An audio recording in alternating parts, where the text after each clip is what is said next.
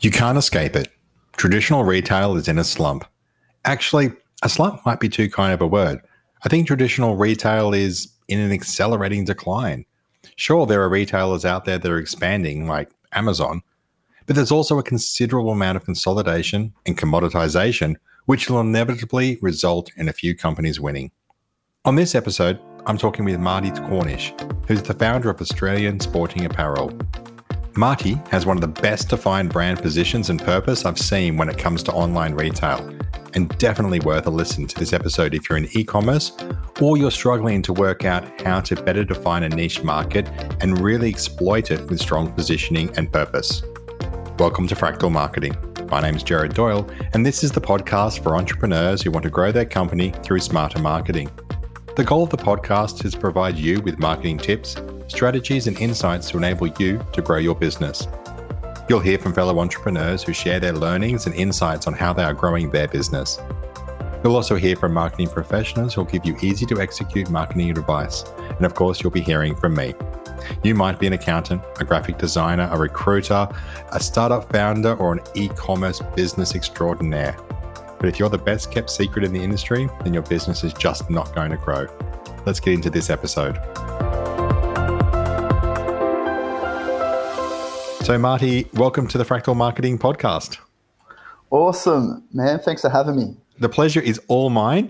And I'm really looking forward to getting into this because, you know, you're running a successful retail business. And I've been talking to lots of founders and entrepreneurs that are sort of either service orientated or they've got kind of disruptive tech. You're much more in the e-commerce space. So I think there's going to be lots of people who are going to love to hear your story. But before we get into it, we need to know what your business is and what you do. So if you can give us the quick pitch on Defence Sporting Apparel, that would be awesome. Awesome. So essentially in Defence Sporting Apparel, I used to be in the military, and it started off, I owned a company called Ambition Fashion, and we owned two different clothing brands, and Defence Sporting Apparel was only really ever started to do custom clothing. And basically we released a cap for a client of ours, and we posted that cap on our Facebook page. And that's when I first really learned about product to market fit, because all of a sudden I had all these people commenting going, where can I buy this cap from? You know, because... What kind of style was it? It was like a multicam, just a very basic... I think it was more what sold it, though, was the branding and what it represented. So a long story short, from that day, Defence Sporting Apparel has grown from a B2B to a B2C, from zero to 40,000 customers in around 22 countries. And what I learned, or what I've learned in the past few years, is that a lot of the generation that I market to, they believe that the younger generations in Australia and around the world are forgetting what a lot of our ANZACs and a lot of military people have sacrificed for. So what Defence Sporting Apparel does, the value add, is that we keep that spirit alive. It's not just a retail. It's not just, okay, here's a product and there's a price and we go through. The entire brand of Defence Sporting Apparel has a mission that is to keep, yeah, look, well, in Australia, it's that ANZAC spirit, but are you saying it's also, you've got a global customer base, or is it all still based around Australian memorabilia? Look, because basically I order too much inventory, and and I've always been dream big. I've always had, you know, I think it's because I've watched too much Scarface and, you know, those kind of movies about taking on the world is yours. So I've always had a global mindset. I've never, ever been inspired just to think, you know, nationally. I've always been motivated by international. But that cap that we ordered too much stock of, I then started targeting on Facebook the United Kingdom, Canada, and because America, we're kind of blocked. There's a little bit of a political thing with Facebook at the moment with us in America, but what I learned was that that product was universal to Canadians, to UK, people in the United Kingdom, New Zealand. And it's amazing what I've learned, that it's not just an Australian thing with the problem we're solving, it's also internationally. Right. So let me just recap so that people listening are on exactly the same page. So you've got a business that is large. It produces casual sporting wear that has a military / defense focus, but it's all about keeping remembering the effort, the spirit, the ANZAC, whatever it is, the military service, and honouring that time and effort, which means your target customers are either, or predominantly would be ex-military or even current military. So you've got currently serving, ex-serving, and also families of people that have served or, you know, so kids. And so there's all those markets work, and these are all people that are keen to, I guess, wear the clothes. Branding, clothing branding is like a badge of honor, right? This is literally that. It's about wearing that and saying, hey, we are proud of what the military personnel do for the country and have done for us, and we want everyone to not forget about that. So you're really tapping into a really raw emotional position there, right? Yeah, and you know, it is quite sensitive. Like, we even have some people that what I've learned is they have never actually served in the military. It may be their great-grandfather or, you know, people, you know, some people are just patriotic. They love our country. They love America. They love United Kingdom. They realize that, you know, a lot of young men and women have sacrificed so we can enjoy what we live now. But I believe now in the last 12 to 18 months, we've expanded beyond that. So we're not so much focused just on the military. We're more just about keeping the spirit alive, even with some of the other collections with, say, for example, the Ned Kelly, or even with our camping outdoor range, which I can touch on how I broke into those markets. It's more just that general, that way of life, that Australian way of life, or, you know, that American way of life of, you know, the great outdoor, is keeping that. So we never, ever lose that. Great. Well, you know, it's, as you say that, I speak to so many people who run e-commerce stores, not so many, but enough people who run e-commerce stores, and it's very much product-led. You know, it's like, we're going to sell this, we're going to be cheap, or it's going to be good service, or it's going to... But it doesn't often happen that someone has such a clearly defined persona and a clearly defined mission and vision around that. But what I find particularly interesting is that you kind of happened across this accidentally, which often isn't great. Like, often it's like, oh, I found a market, now I'm going to exploit it. But as you said at the start, you happened across a market, but you happened across it because of your background. So, you know, you've served in the Australian Army, was it? Yeah. So you have some right to be in the space. You have an origin story that relates to it. Like, I definitely don't have the same, you know, relationship. My father was in the Air Force, but that I don't feel that it gives me a right to sell this equipment. Do you then find, though, that with such a passionate and defined mission, that at the same time you're going to... So when I think about these markets, and I think about if you get something beautifully defined like you have, you often find there's a culture argument and almost an opposite. And do you find that sometimes you get people who are either A, totally anti-military and war and therefore don't like your brand, or B, people who are so far into it that when you slightly misrepresent a battle scene, they come at you and say they would never have gone with fixed bayonets, or I don't know, I'm making stuff up, but do you have both of those problems? Yeah, I do. I'm laughing because you're speaking exact. I've dealt with that, and because it's interesting because you're dealing with such passionate people about a topic, and that's where now I've gone broader to kind of not to be so as niche. But yeah, to answer your question, we do find that, and more leaning towards more the passionate people who are very well educated on the history. And we get a few people that, you know, are anti-war, or, you know, people are just making money. But at the end of the day, like, to go back what you were saying, every business or brand that I've ever started, my focus is always to try and add value and make a difference in our consumers.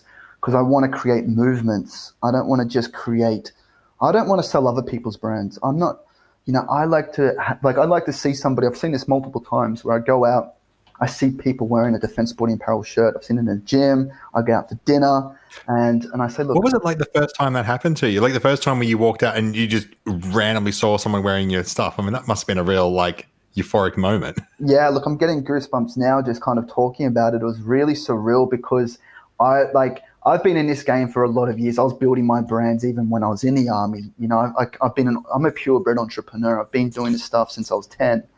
And when I'd surround myself or look up and watch some of the top brands in the US, they'll talk about those moments, those, you know, epiphanies. And when it first happened, because it was like a 5-year period where you're hoping for that moment and it never happens. And then when it occurs, it's kind of like you're just sitting there like, wow, this is really happening. It's crazy. And like Because it's different if you kind of know the person or it's one of your friend's friends. Yeah. But when it's a complete stranger that you've never met. Where was it? Where were you? Were you like just out and about or? It was actually at my gym, like it's a very low-key gym. And because of my target demographic, they're normally, I know for a fact he didn't know who I was. You know what I mean? Yeah. And I've actually met up with some of my customers now and actually gone out and had some beers because we've got a very high customer repeat order. Like I've got customers that spent a lot of money and I've tried to take the initiative of kind of treating it like not like a Supreme in terms of we keep our designs very unique, exclusive. You can't get them anywhere else. So when we do our drops, I kind of try and bring a bit of youth into it. And we have people lining up at 7 a.m. because we're going, put this in your calendar. We're dropping 50. We've got people at 6. So you're creating like Apple excitement effect with this brand as well. That's what I try and implement and we try and introduce. And it's funny. And some of our really loyal customers have tracked me down they work their way through and you get to know who they are. And they're like, hey, Marty, we're coming down to the Gold Coast. We'd like to invite you out. Come around. We've got an apartment. We're going to have some beers, a barbecue. So I've become good mates with some of these people. That's crazy. Yeah. I've got this nagging thing in my head. I think before when I phrased, some people who will be anti-war. And when I said that, I'm looking because it implies that people be pro-war. And, of course, everyone in the military isn't pro-war. They're anti-war. It's a function of what happens. And in my head, I was just like, why does that feel so wrong? And it's like because the inverse is to say that, some people are anti-war. Of course, everyone's against war. It's just where you position and where you focus your aggression on. It's a bit different. So I was like, why is that annoying me? And I was like, that's why it's annoying me. But anyway, back to what we were saying. So that's awesome. And you've got your customers. Now, you were just talking about expanding, the range and the countries. Now, it's an interesting dilemma that you're going, not dilemma, but interesting decision to make, because there's this phenomenon of like line extension where sometimes brands take something that's working and go, if it works here for Defence Sporting Apparel, I can extend it out into camping, etc., which is often a lot of brands fail there. And I'm just wondering around your focus between that and how you're dealing with like possibly the risk of overextending into areas that don't work versus the other option, which is like just adding more countries and trying to like make more patriotic, appeals, like you said, in Canada and the US and New Zealand, UK. Like, what's the decision process, or are you just going to tackle both and see what sticks? Yeah, it's a great question, and it's something that I kind of I think about. So the first part is basically when I was looking to implement, because I was a large part of my traffic, or it comes from Facebook ads and email marketing. Mm-hmm. That's my two primary drivers there of traffic, my two traffic sources. When you say email marketing, that's so Facebook's primary drives people land, they register, you get an email address. Email drives repeat customers. Is that right? Or are you using email for primary acquisition as well? No, just for repeat mainly. But we also do some ManyChat and some message, with the ManyChat and shop message. That's really good for a product launch. When we do it, it drives a very quick hit of traffic on those launches. How do you use that? I mean, just on ManyChat, is that where you're using the chat to like burst out to all the people you have chatted to on Facebook and get them engaged in a conversation? Yeah, well, they've opted in for our – so we've got around 10,000 subscribers. So I probably came out too aggressive 12 months ago and was sending too much messages. But now with our last product launch, which was really effective, the first day of the launch we send a message, and then on the last day when we're closing off the product launch or the campaign, we go, look, last chance, we're closing up, and just two at what side of the campaign, at end of the campaign. So you're not overbearing the message, you're not spamming them, and you're building that urgency at the end too, which is quite effective for us. Yeah, so that's 10,000 people on Facebook Messenger chat that you manage through ManyChat. You blast out to say, hey, we've got a product launch. So it's something of note to start a conversation. Yeah. Do you mind? I mean, so what happens from there? Like, what are your numbers? We don't have to tell me all the numbers, but, how many people engage with that chat? How many conversations start? And then how many people, because I always imagine there's going to be a bunch of people who unsubscribe as well, of course. So what would you expect on a 10,000 messenger blast in e-commerce like that? Well, look, I'd have to go over the data, but to give you the real data, but off the top of my head, we have a very big quick hit of traffic, a surge to the website, because I normally send the EDM at the same time. So I just, because basically I'm all about building that momentum, that energy, and just kind of get that moving and get the team and taking that massive action. So, the organic posts, the EDM, the Facebook ads. But generally I would say, off the top of my head, I would say around 250 to maybe 300 would click through from that. Yeah, it's quite a decent surge. Yeah, okay. And then, so just going back to what we're talking about with sort of dilemma of line extension, so this idea of adding into different areas. So you were talking about, say, camping and exercise equipment. So how do you make it's not a jump, but the slight deviation from, okay, this is patriotic sporting apparel. How do you make that move into camping? I mean, is the camping equipment themed, or is it you just sort of saying, hey, if you like this, therefore you will probably also like camping? Or how have you done that, and how are you making that transition? Yeah, it's a great question. So essentially what happened was I had a theory, because I know a lot of, some of my friends in the army are from kind of rural areas or like hunting, and we all kind of generally like fitness. That was kind of a given. Maybe not liked it, but we had to learn to like it. But when I was going over to my audience insights of my data, let me take it back a step. When I was speaking with multiple agencies in Australia, because I was so reliant on Facebook ads, and when my Facebook ads weren't performing well, I'm like, I'm too reliant. If Facebook goes away, what am I going to do then besides EDM? I need to, to maybe diversify. Speaking with multiple agencies around Australia, and when they were presenting their presentations to me, and they were looking at SEO, the keywords, there wasn't much search volume in the keywords for my niche. Mm. In America, there is. For the word patriotic clothing, for example, that's getting around 100,000 organic search. In Australia, in the US. Yeah. In Australia, it might be getting 1,000. And I'm like, there's not enough volume in it. Like, it's not exciting enough for me. So then going over to audience insights, I started really noticing that my community is really into the outdoors. Like, a lot of the other brands that they're following is very outdoors. Mm-hmm. And that's when I started testing. So we came up with the Great Outdoors collection. The interesting thing I learned, my expectation or what I thought would be my existing community would buy. We did the EDMs, and we got $0 sales. Mm-hmm. Right. Yeah. Okay. That's gone against what I was expecting too. I thought this story was going to, everyone loved it. Okay. So you've got zero sales from existing customers. You're not in a good position. Where do you go from there? And I'm like, looking, I'm like, man, this is really weird. Like, when we release a clothing collection, boom, like a lot of momentum, like a lot of orders, like I thought, wow, this, and I was learning. I thought, this is interesting. I wonder why this is. So what I started doing is targeting our Great Outdoors collections to cold traffic in Australia. And so our new customer acquisitions, it's brought in a lot of first-time customers. So all our camping outdoor collection, which hasn't gone as well as the fitness. The fitness has been our number one performing.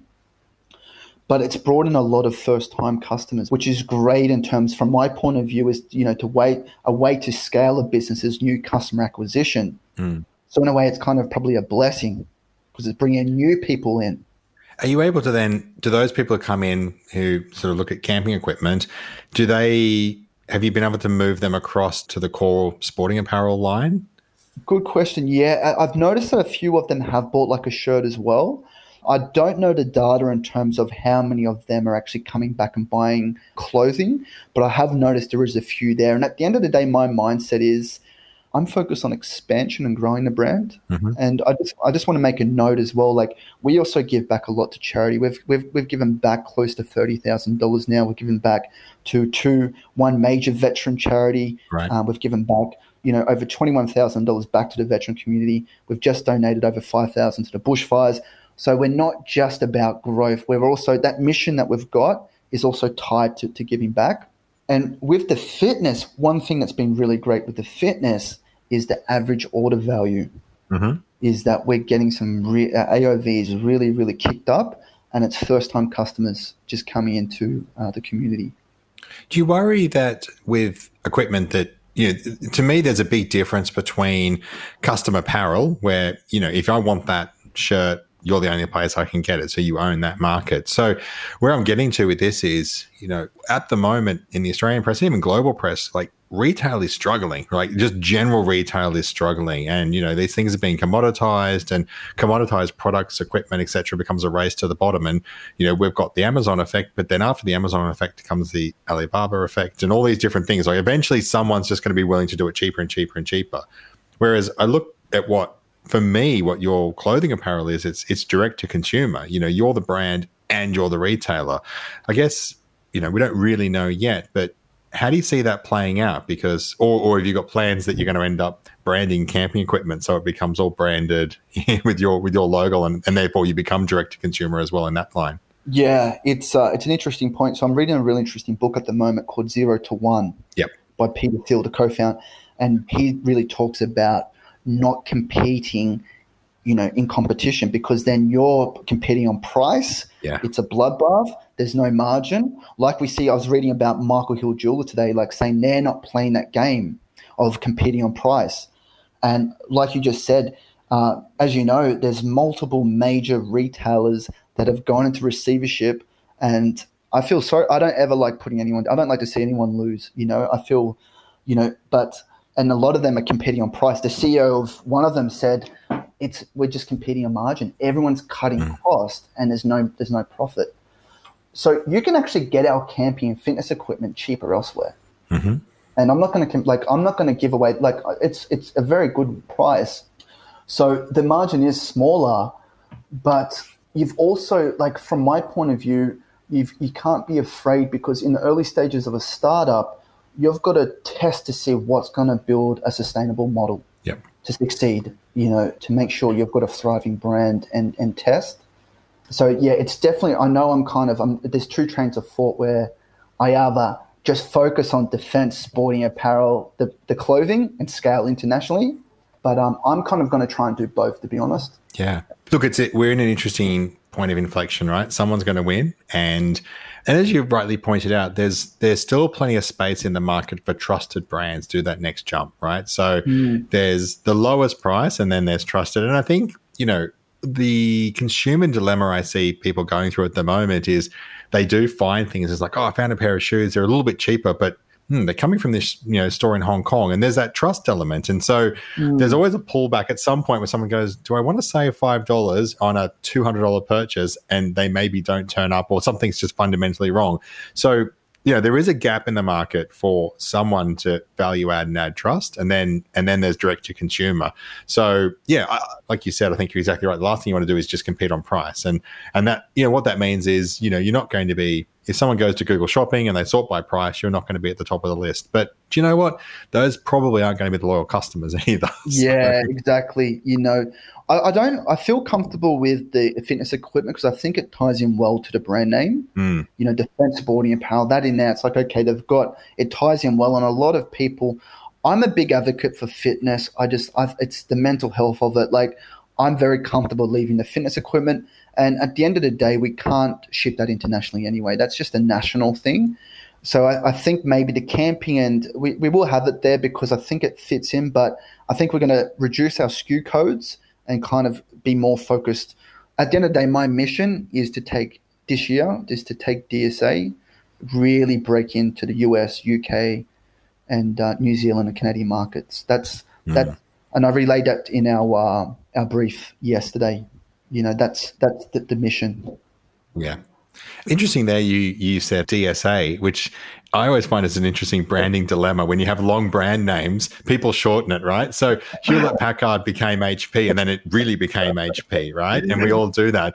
Do you throw around the idea of changing Defence Sporting Apparel just to DSA? And then, I mean, look, the problem is, right, I don't know who owns DSA.com, but it's not you. I'm assuming it's not you. No, it's not. Do you think about it? What's the dilemma there, right? Because you've got a long brand that's, you know, it's a semi-fast brand. And by that, what I mean is it's kind of like, you know, it does what it says on the tin. You kind of go Defence Sporting Apparel. Oh, I kind of get it, right? But you just refer to it as DSA, and I'm like, and I'm just looking up, and I can sort of see sometimes you put DSA tags on some of the clothing. So yeah. Are you consciously going through a brand shift, or is it something that's just organically happening to you? I think it's subconsciously and consciously, because I feel like, because I came up with the brand name, you know, 3-4 years ago when we were providing wholesale sporting clothing to the Australian Defence Force or people. So it was Defence Sporting Apparel. That it was only wholesale. That's when the branding was established. Yep. And now we've grown, obviously. Yeah. Yeah. No, it's interesting. Sorry, you just said they're providing clothing equipment to the Defence Force. Have you actually sold stuff into the actual Army or Defence Force itself, or just to the people who serve there? No. So I was actually providing a lot of the – I had a bit of market share. I think I'd probably maybe 20 or 30% of the market share for a lot of the infantry battalions. Because I was an infantry soldier, I was connected. Right. Because like basically, yeah, Defence Sporting Apparel was never, ever meant to get this big. Like, I mean, in terms of like validating who you are and what you do, right? It's a bit like being you know, like a cycling brand and having, or, you know, I don't know what I'm trying.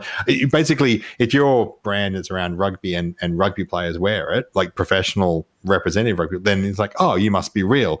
So your source of truth is it actually being used by the Australian Defence Force? And if it is, that adds a real element of market validation for you. So I guess, can you talk about that? Can you say it, or is it a real no, you don't cross that line? No, I think it was more because I played I played rugby when I was in the Army, so I had some contacts there, and people knew because I was building my first brand while I was in the Army. Everyone knew me as the guy that was, because I was in the paper, I was in the media a lot back then, like in the Telegraph, I've been in the Courier Mail. So a lot of people knew that I had a brand, so they would default and go, why don't you start producing us our custom teamwear or our sportswear? Yep. And then I was dealing with some high-ranking officers. I was doing some of their big events with Legacy Australia. So I was doing business with that's how it started. It was only ever B2B. And I had I have a streetwear brand that I'm very, very passionate about. It's my life. I'm very, it's part of my identity. So DSA was more of a B2B, providing sporting clothing for parts of the Australian Defence Force. Right. Interesting journey. Interesting. Yeah. I just had to type in DSA into Google and see who owns it. So the domain name DSA.com is owned by a domain name, so a squatter, sitter person. So it's for sale. You is just it? Also know that they're going to want a lot of cash for it. So we can't let them know that. They're going to have leverage then. We need to let them know that it's not that valuable. We just want it. Yeah. Look, I mean, just as a side tangent, so premium, like 3-letter .coms cost a bomb, right? Do they are. Oh, really? Oh, yeah. Like if I had to have a guess, DSA, I would say they're probably going to want like it's a lot. They're probably going to want to $200,000 US for it. Yeah, man. Yeah. Yeah. So if anyone's listening, if they've got a venture capitalist listening to this and they're like, oh, what could we do? How do I help? Could I invest in Defence Sporting Apparel? It probably doesn't need investment unless we're going to go full global and take on all these different countries, in which case the first thing we need is about $300,000 Aussie to buy the domain name before we launch. So that and, Marketing Brand will put all that together for you. Anyway, that was just a tangent. I love domains. I've been involved in that industry and I love going through that experience of how much does it cost to buy a – so that, the most valuable are 2-letter .coms and then 3-letter and then 1-word .coms are really valuable because they're limited, right? There's only so many 3-letter. There's obviously an exact number, but there's a limited number of 3-letter .coms, and a lot of them get purchased because how many companies are, 3 words stuck together and then they become who they are. It's like National Australia Bank becomes NAB. They need to get nab.com.au, right? So you've just got to become $100 million company and justify a $200,000 drop on a domain name. You have to hold me accountable for that, mate. All right, deal. So, okay, you've got a hugely passionate customer base, a really well-defined market. Do you have any idea, because it's really hard to track, on how many of your sales are organic and sort of come through referrals and word of mouth? Because obviously there's a huge bond that comes with people serving together and ex-servicemen. There's leagues, there's clubs, there's societies. So, do you know how that is helping your business and to what level you get referrals from other people? Or is that, like most people, it's really hard to track? So is it I don't really know. It's just everything that's not a direct sale is a referral. Yeah, it's a little bit because we've got word of mouth, because we've just hit 500 5-star reviews online, mm-hmm. and a lot of these reviews we're getting. I've been reading them, and I'm very big on reading reviews. I'm building that trust and using those reviews in our marketing to bring in new customer acquisition. Not to get off topic, but when a lot of these 5-star reviews, what they're saying is like they're getting people coming up to them and giving them a compliment on the shirt and going, you know, where did you get it from? Where can I get a shirt like this from? So we're getting a lot of people say that. And then when I'm looking at the Google Analytics, I know our highest converting source of traffic is the organic traffic that's coming through. So people searching for the brand and then coming straight in. Yeah, well, it's a high conversion rate, but there's not a great deal of search. Like that's not our biggest traffic source, but it is our highest converting, our most profitable. Yeah, I think that's always a great sign of a brand that's growing and getting strong is when – you know, when direct traffic and referral traffic and brand search traffic starts to be more than half your business, that kind of is a real sense that you've got product market fit and you're getting organic scale. Like, you know, the propagation's kicking in for your business because people talk about it. So, you know, it's a great sign. It's just one of those things that's really hard to measure. So I always just find it's kind of like, hey, we've made this many sales that we know where they came from. The rest of them is, you know, that's the growth of the brand. It's a little bit frustrating as, you know, my default position is as a direct marketer. So I like to be able to track everything. But as I get older and wiser and grayer and balder in my years, I start to learn that actually there's a lot of power in referral and brand growth. And you realize a really strong business isn't reliant on direct channels and it just grows because of the brand. And look, I think the thing for you is if you own your designs, if you're direct to consumer, that's it. Like if someone says, I love your shirt, where do you get it? Well, it doesn't matter, right? You get it because that's the brand. And anyone like Apple or Bose or anyone who's direct to market, if you like the sound system and you want to buy Bose, you've got to buy Bose. Now, I guess if you could buy it from other shops, it doesn't really matter. And that kind of leads to like one of my last questions, which is, you know, at what point would you consider moving your product into other stores? So if someone comes knocking and says, yep, look, where Kmart knocks on your door and says, look, we've seen what you're doing. We would like to stock your product. Is that something you would entertain or what's the decision process you would go through there? Because obviously you've got to weigh up, well, do I want to lose control of touching the customer versus, I could sell another 100,000 units a month, which is kind of nice revenue, right? So how would you weigh that up in your mind about making that next evolution to not just being purely direct to customer, but using resellers? Do you want me to use Kmart as the example? Yeah, why not? Because I believe, my personal opinion, no disrespect, because I actually shop at Kmart. I think they've done really well to build a very sustainable business model compared to Big W. Yep. But I believe that brands that go to those department stores, brands go there when they die. That's where they go to die. Okay, so where would you go as a brand to thrive? Do you go to like BCF then? That would be more. And it's just because of our price point as well, like because our shirts aren't cheap. I'd be interested to do that deal, but I also know how the retail shops work in terms of the terms, you know, it's the cash flow to be able to fulfill all the orders. But look, I would definitely entertain that deal. I think it would be a great accomplishment if the deal would be right in terms I'm not going to be bullied or, do you know what I mean, pigeonholed by them, because I believe I've got the power, or we've got the power as marketers with Facebook to go directly to the consumer. Yeah, I think you're in a strong position. You know, you don't need to go there. I've worked with a couple of brands that have gone in and pitched to, say, Woolworths or big retailers, and it's tough. You know, you're going cap in hand, and you know they know they're in a position of power, and they know that they've got you. Like for a lot of brands, if they don't get into Woolies or Coles or Kmart, then they're not going to succeed. You don't need that. So, you know, for you, it's about waiting for them to make that move to come to you. And when they approach you, then you're in the strong negotiating position. It's like, okay, well, here's the margin I need. These are the units.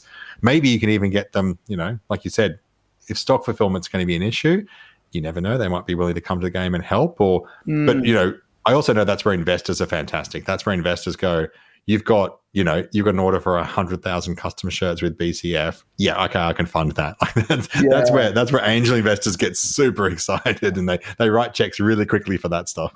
Yeah. Like the thing is that I think like what is to stop BCF just kind of copying our designs though, you know, just kind of replicating. And that's something that I'm kind of, you know, like that's where I think in a tech space when you've got IP and, you know, you've got things that people can't easily replicate is where it's, you know, becomes really valuable.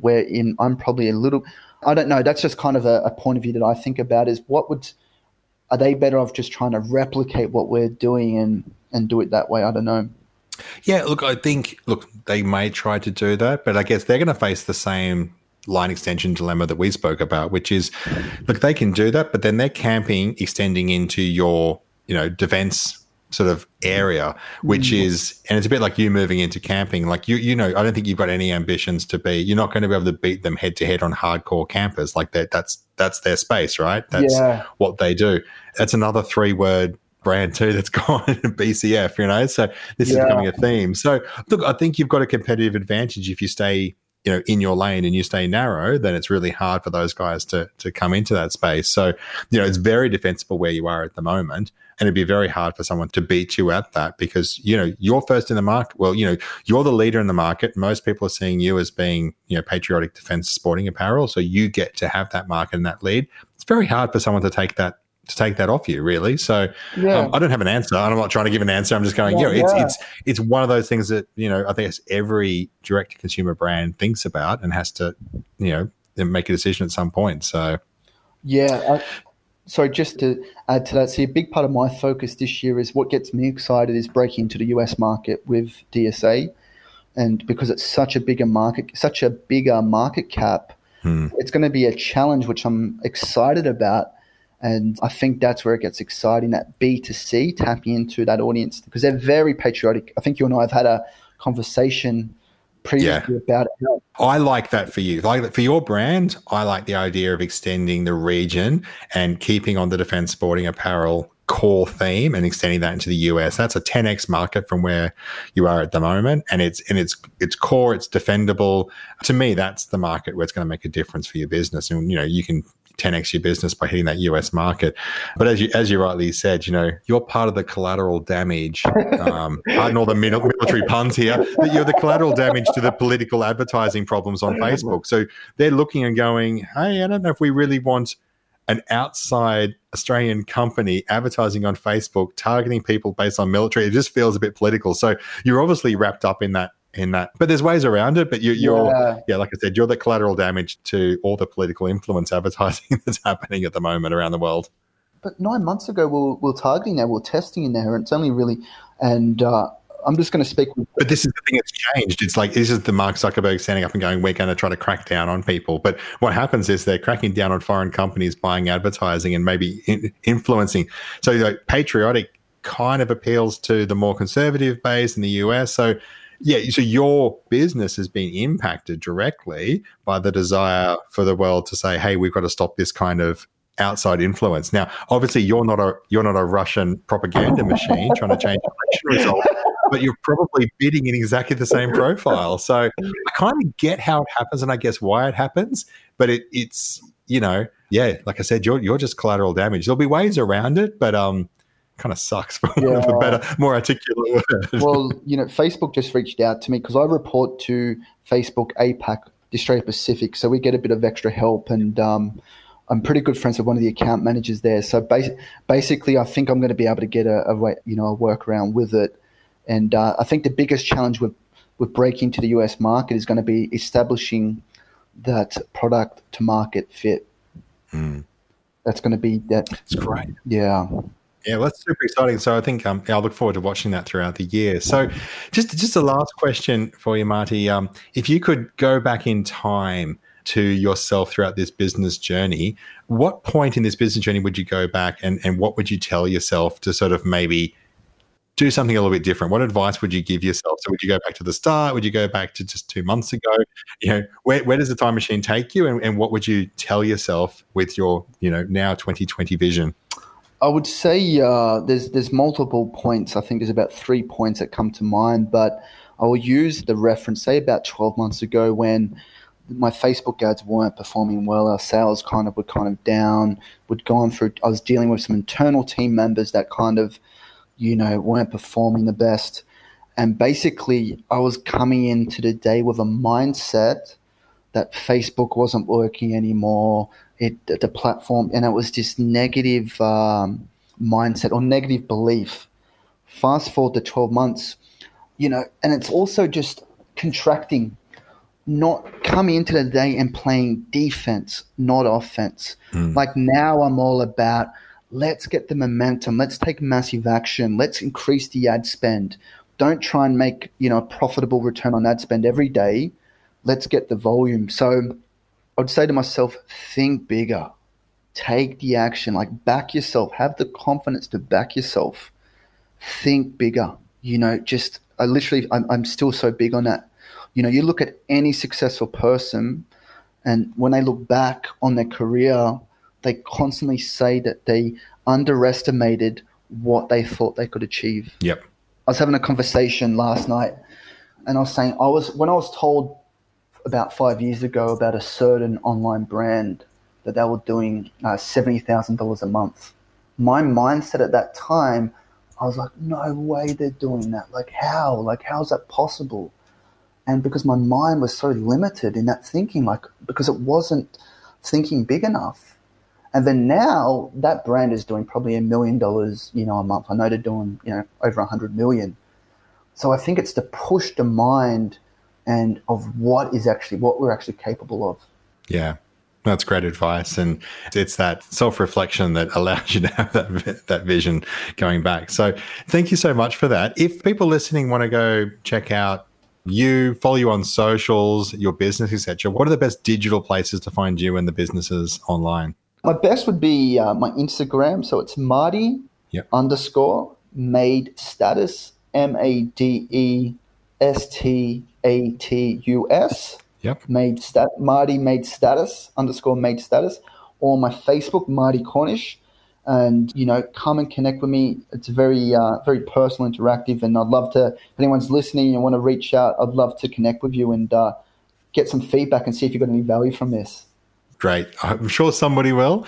Marty, thank you so much for your time. I've really enjoyed the chat. You were, I appreciate your candid and open approach to the conversation. I think everyone will have really enjoyed that. And I'm sure you've got a few business supporters out there rooting for your US expansion through 2020. Thanks so much for your time. Thanks for having me, man. I really appreciate it. Cheers. See ya. Thanks for listening to this week's episode. I hope we were able to provide you with some great marketing ideas that'll really help your business. As always, if you'd like to support me and the show, just jump onto iTunes or wherever you're listening to this podcast and rate and review. Those reviews really make a difference and help me reach a broader audience. If you'd like to connect, the best way to find me, of course, is on LinkedIn, following me on social media, or just connecting. And if you've got ideas for future episodes or you're a marketer and you would like to appear in a future episode, just hit me up on LinkedIn as well. I'd be happy to have a chat. Thanks a lot. And I look forward to speaking with you next week.